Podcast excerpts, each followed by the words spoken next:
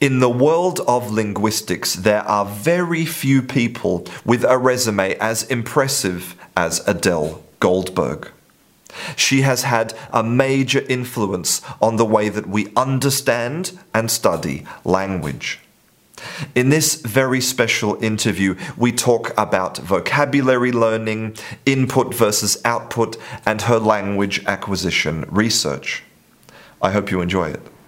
Adele Goldberg, thank you very much for taking the time to talk to me today. Well, thanks for having me. The, the first question I wanted to ask you is actually about where you work, because although you're a linguist and a lot of your work is related to linguistics, you're actually in the Department of Psychology. And could you explain why that is? Uh, yeah, I, I actually find um, findings in psychology are hugely important to understanding language and how it's learned and how it's processed. Um, linguists have always cared about psychology in principle. So when modern linguists was linguistics was created, people talked in terms of it being part of cognitive science. Um, and these days, more and more people are really fulfilling that promise by studying psychology and language. I also wanted to ask you actually about something which you replied to me in the first email I sent you. You said, um, Thank you very much for spreading the word that language depends on context and communication. And and actually I thought it was kind of a little bit of a strange thing to say because what other way is there of, of viewing language if it's not about context and communication? Oh, well, now you're opening Pandora's box in the world of linguistics. So um, there's been a big chasm in the field between those of us who want to emphasize meaning and communication and um, other linguists who follow a more um, Chomskyan perspective, which has held sway um, in some departments since the 1950s or 60s. And they argue that um, it's advantageous st- to study language in purely formal terms, purely in terms of, of syntactic properties, and remove it from communicative situations. Hmm. And and obviously that's something which um, I think is falling out of favor a little bit now. Um, I think it is. Yeah, I think it is. Yeah, obviously stu- studying language doesn't make a lot of sense if if you don't include um, communication.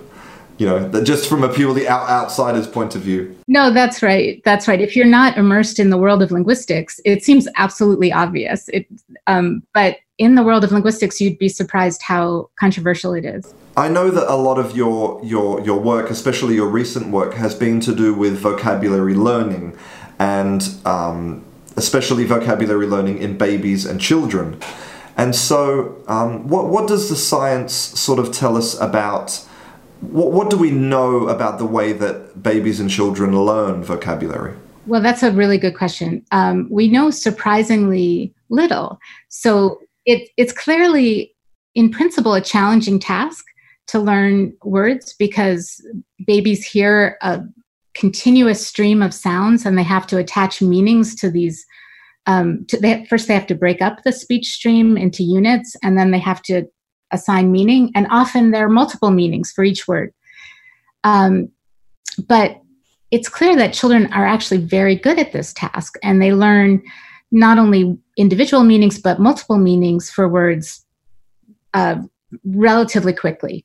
So by the time they're three or four, they're learning nine new words a day. Um, so in one study we did that you're alluding to, this was run by um, my graduate student Sammy Floyd. Uh, she looked at toddlers; they were two-year-olds, and she was looking at whether they recognized um, multiple familiar meanings for English words. So, did they recognize, for example, that the word cap um, could either refer to a baseball cap or a um, pen cap. And um, she did that by following their eye gaze when the pictures of, of one of those meanings and a foil were put on the screen. And children did reliably look at both of those individual meanings for the English words. And then, remarkably, she also tested possible potential meanings that didn't exist in English. So in English, if you look at um, a Tupperware container and you pull off the top, that's not a cap. That we would call that a lid, right? But in Spanish, they would use the same word tapa for this. And um, the babies, when they heard the word cap, and one of the choices was a lid or a foil, a different object, they also looked at the at the lid, indicating that they used the meanings that they knew to extend um, to extend what they understood cap to mean in English. But there was a difference in so so they were um, more they looked more clearly at the two English meanings than at the related Spanish meaning. And that seems to indicate that they remember the English meanings. They remember both of them. Um, the Spanish meaning isn't just the same, but they're able to get there from the English meanings. So it shows that we have this strong memory for what we've experienced. Even very young children at two, they're know they're learning multiple meanings for words, um, and we're able to spontaneously extend these meanings. Wow, it's pretty amazing. Um, and does it tell us something about maybe vocabulary learning in general, in the sense, you know, if, I, if I'm an adult um, and I want to learn a new word, should I try to um, learn the word in context or, you know, in, in isolation, or should I um, maybe somehow try and relate it to a category I already have in, in my mind? Uh, great question. So, absolutely, you want to learn it in context. So we all know cases where we've we've tried to learn vocabulary using flashcards, but then we have no idea how to use those words. Um, and the the context is usually very very important, right? So there's subtle differences. Um, if you just learn, for example, that the word bachelor means unmarried man, which it does, you might incorrectly decide that the Pope is a bachelor, right? Which, which isn't appropriate because you have to know how the word is used. Um, and then you're right. Um, attaching the new meaning to a familiar meaning is usually helpful, and we usually do that. So when we have new, when we encounter new um, entities, like when the computer was invented, and we had to decide what to call the files and the garb, the trash, and the folders, we used familiar words that we already had. We just extended those meanings to the non-physical um, element. And that helps um, both speakers because you already know how to say those words and you know what they mean. And it also helps listeners because they can figure out what's meaning, what's intended. Flashcard type learning systems and also especially like spaced repetition systems are enormously popular um, amongst a lot of second language learners. Um, and, and personally, I don't understand why because I can't think of anything more boring myself. Um, and and there's kind of an obsession. There's an obsession with, you know, if I get ten thousand words, I'll have fluency. Yeah, and uh, right. So I don't think that can work because you have to know how do you what context to use the words in, and it you know. So native speakers know which words go together, um, and if you ever want to sound like a native speaker, you have to learn that. So we talk about arousing suspicions. We don't talk about rising suspicions. It, it, we would know what it means. It would mean the same thing, but it just doesn't sound right. Um, but if you learned each word independently, you wouldn't know that these words go together and those words don't. Um, so I don't think there's any um, way around. Ultimately, if you want to sound like a native speaker, to learn language in context. So we've, we've we've talked a little bit about about kind of input. So about you know it, it's important to, to take in language um, you know in, in context and and actually what's really interesting is a lot of pretty much everybody that I've spoken to, including like polyglots and and other other kind of people who work in the world of English learning, they always advocate very strongly for huge amounts of input. Like input is, is everything if you want to learn a language. But I'm wondering, what's your sort of opinion on, on also the importance of, of output, of, of expression of the things that you know? Well, that is important and we know it is important because there are lots of children who grow up with around parents who know another language and the parents speak to each other and the child understands but those children often say that they're unable to speak because they haven't practiced um, so it would it is easier for them to learn to speak than it is for a child who doesn't understand the language. But there is another hurdle. There is another piece to the puzzle in learning to use it. Um, at the same time, there is some controversy about learning, about using a language too quickly, because it's possible that the mistakes you make as an early learner will be reinforced by your own repetition of those errors. So, you know, in, in first language acquisition, when you're learning your native language, you don't actually say much for the first, you know, th- two and a half years. So there's a lot of listening before you're producing much. And it's possible that that plays some advantageous role. Yeah, um, and, and, and also when, when you do start to speak, you, you make a lot of mistakes, right? I mean, I have a son who's five years old, and even now he some of the irregular verbs he will use the ed ending in the past like he'll say i, I goed to the park for example um, and right. but it seems, but they these things seem to mm, they they go away without without me correcting them. Oh, absolutely, absolutely. And there have been studies done that show that overt corrections aren't needed. So some parents do correct their children overtly, but a lot of them don't. And that makes sense, right? If if your son said "Me loves you, daddy," you're not likely to correct his English. You, you're more likely to give him a hug, right? and um, so we all respond to the content more than the form um, and and but yet we do learn to speak like those around us ultimately um, those the the overgeneralization like using saying goed it follows a pattern in english where all of like any new word would get that duh ending for the past tense um, so those mistakes are indications that your son has recognized implicitly that generalization. One thing that I wonder is well, let, let, me let me change the example slightly to a case where meaning is important. So, um, young kids also uh, overgeneralize word meaning. So, uh, young kids will often refer to any animal as a dog. And um, but if you show them a picture of, say, a cow and a dog and ask them which one is the dog, they reliably get it right. And so that seems to indicate that they know what dog means, but they don't have a better word at the moment of speaking. And I wonder, this hasn't been tested, but I suspect that your son, if you ask him which sounds better, I went to the store or I go to the store, I bet he might know that I went to the store is better. But at the moment of speaking, goed was more accessible. Yeah, but uh, and and and my question, and I actually asked this question to Josh Hartshorne when I spoke to him. I said because he was talking about you know how we're not really learning grammar rules. Like he doesn't know that it's verb plus ed. He doesn't have that rule in his mind. He has it stored in some other type of way that's not a rule, but it creates.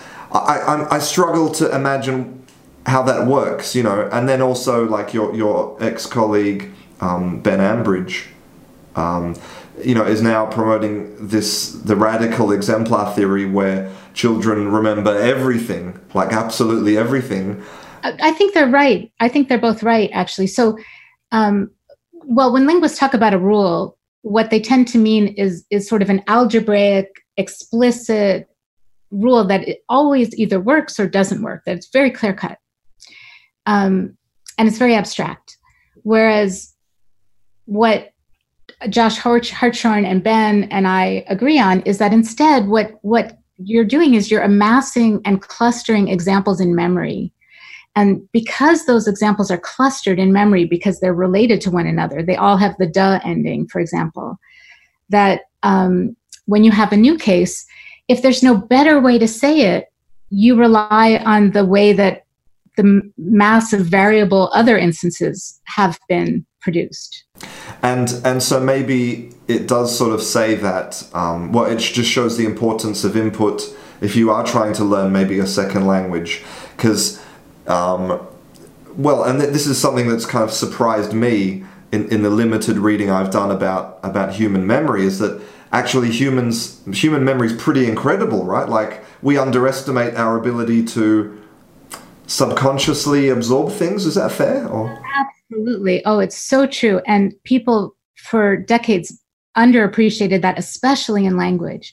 But now we know that we have this vast memory where it's not that we can recall things at will. I, for one, have a terrible ability to remember people's names or remember where my shoes are, but um, implicitly. So there was a an experiment um, done where people had to look at a list of 2,500 different images of random objects, and then um, then they were shown. Uh, after looking at these images for about six seconds each over a period of hours, they were shown the same objects in a different position and, uh, and also other kinds of objects that they hadn't seen.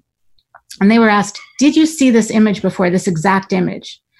And people were accurate at, at identifying the exact image they'd seen as opposed to, say, a briefcase that's closed versus a briefcase that's open, or half of a cantaloupe versus a quarter of a cantaloupe at, at a level of 90%.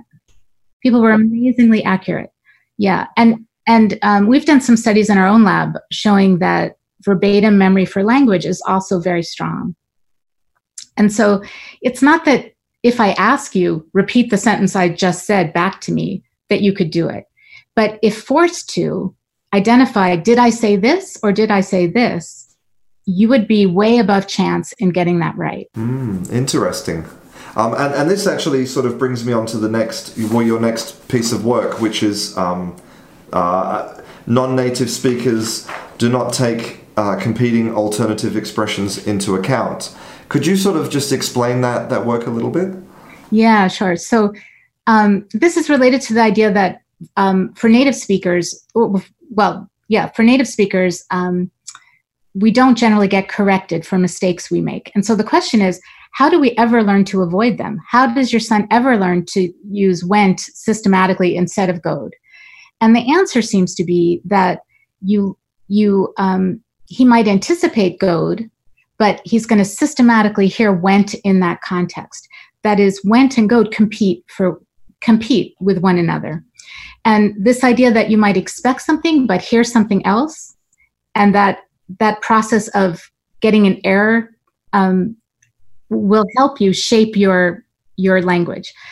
Um, so I I, am convinced that this is exactly how uh, native speakers learn to avoid things that make sense, but native speakers just don't say. So things like "explain me this."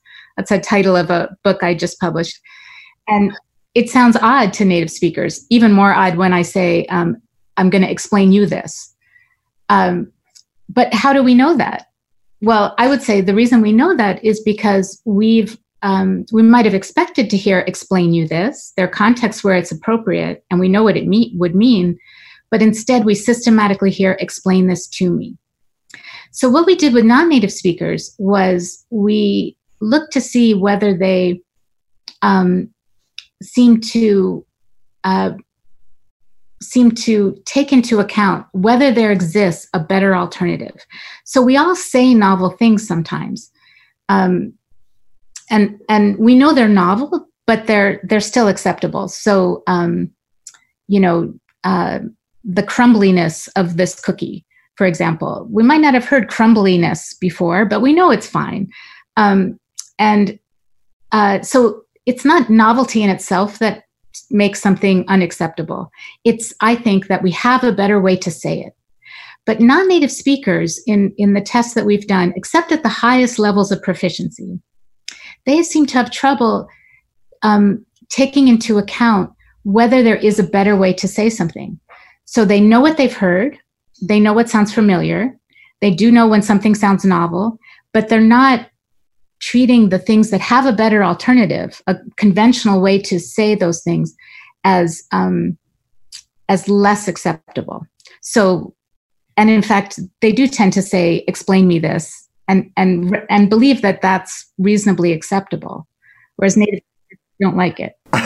and and but how much of that can be explained by maybe interference from their native language? Well, that's a really good question, and we we actually were able to look at that in the, in one of these newer studies, um, and that is so uh, we tested two different constructions, and in one one was the this construction like explain me this, and another was the um, he forced that she leave, and it turns out that Spanish makes exactly the same contrast that English does in the force cases, but they don't make the difference between um, explain and give the way English does. So they have one distinction and they don't have the other.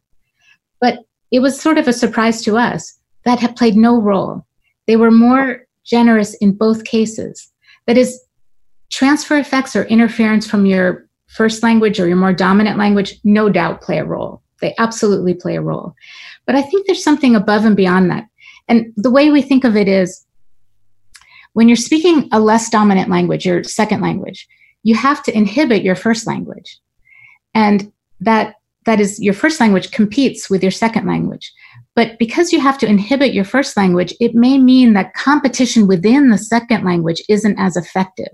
Oh, I see. So it's and and what's interesting is you said it's not because maybe they don't have enough examples stored in their mind. It's not because of that. It's just because they don't have the cognitive um, kind of horsepower to to process the alternatives. Maybe because it's busy, it's busy trying to stop them from speaking Spanish. Well, exactly. That that's really the idea. I mean, I will say at high at the highest levels of proficiency, they can, they do learn these things.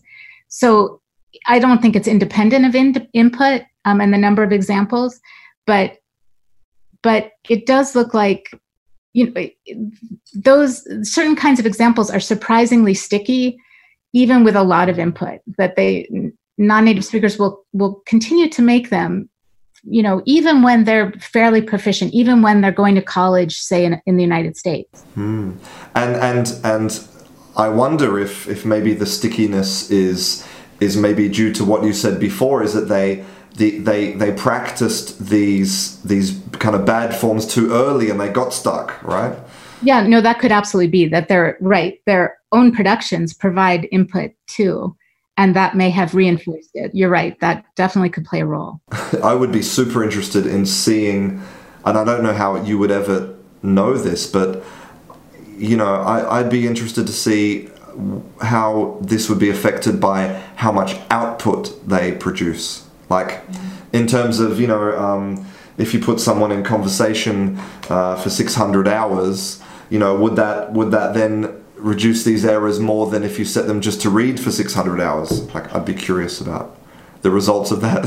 Yeah, no, that's really interesting. Well, and I, I suspect that the children of parents who speak as another language, these they're called heritage um, speakers. I bet. Well, I don't know. That's an empirical question, but when they learn the language? Do they learn it without with and make fewer errors?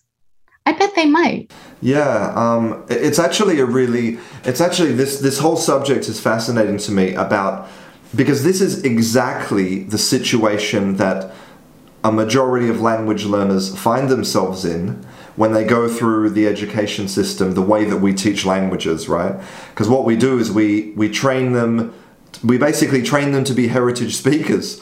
We give them all this input and we give them lots of grammar practice and lots of vocabulary, and we never train them to use it.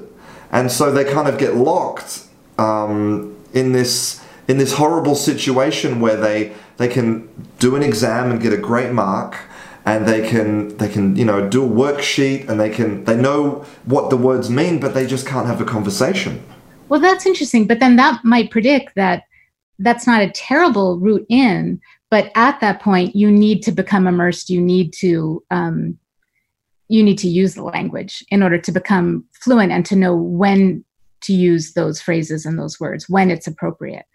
Um, but it, it might be a leg in right? If because what we're what you suggested i think might be true that producing errors ingrains those errors in your memory right? So you're it's harder to get away from them. But I don't know, in classrooms you are producing too, right? You have to write down the answers. So if you're doing it incorrectly, it could also be reinforced. You know, I'm, I'm interested in the idea that language use is language learning. Um, and I, I think it's it's the kind of it's the objective of basically everybody that I know who, who wants to learn a language. It's not really their objective to be a grammar expert. It's their objective to be able to go and do stuff, right? Like go to the supermarket or get a job or whatever. Absolutely. Well, learning the explicit rules um, or the rules explicitly or the generalizations explicitly doesn't do, you know, that doesn't serve a clear purpose. Uh, whereas yeah, learning to use the language is certainly helpful, but heritage speakers are using the language, they're comprehending it. Right? So in an, you know, from their parents.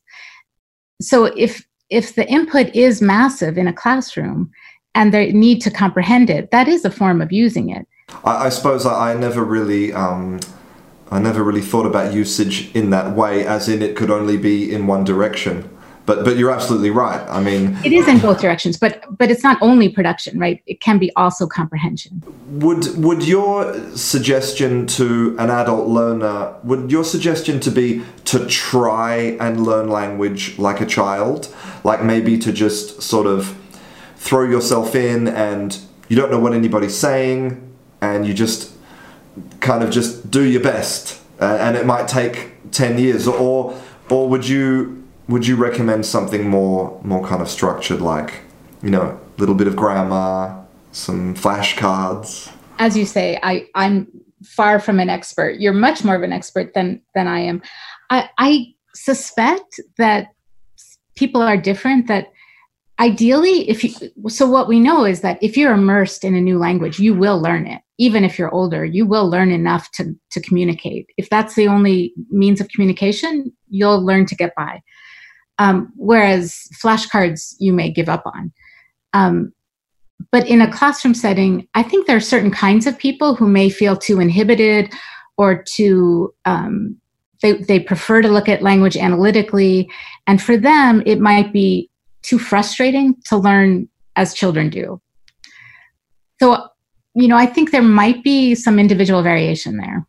What general advice would you give to to an adult who who really wants to learn a language? Is it should they focus on on kind of input or or output or what would be your, your general advice based on what you know about the way that we learn languages? So I think yeah, input is important and one thing we know plays a big role is um, and and we it's more useful to know the words and phrases that are used most often. So focus on those first, right? Because you're going to use those most.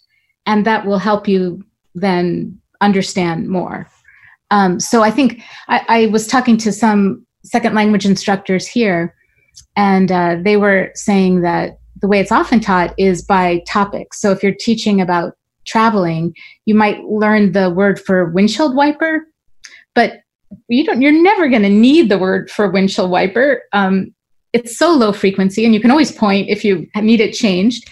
Um, and so it, it seems like more naturalistic input where fr- the natural frequencies um, appear in their with their natural um, preferences i think would be important and just one final question, because obviously you've dedicated most of your life to, to, to languages and, and, understanding languages. Why, why do you think it's important, language? Well, you know, I think language is endlessly fascinated, uh, fascinating. I, I'm interested in how people think and and what makes humans special and um, uh, and really how language is this incredibly complex skill. You know we're able to formulate sentences without without reflecting at all. And we're able to comprehend sentences on the order of milliseconds. So it's a stunningly amazing ability that everyone can do you know except if severely impaired um, people. Rare populations some autistic children never learn to speak but aside from them most people learn a language so how do we do this? It, it's just this puzzle to me that I find endlessly fascinating. Um, well, Adele Goldberg, thank you very much for your time. Oh, thank you, Christian. Really fun.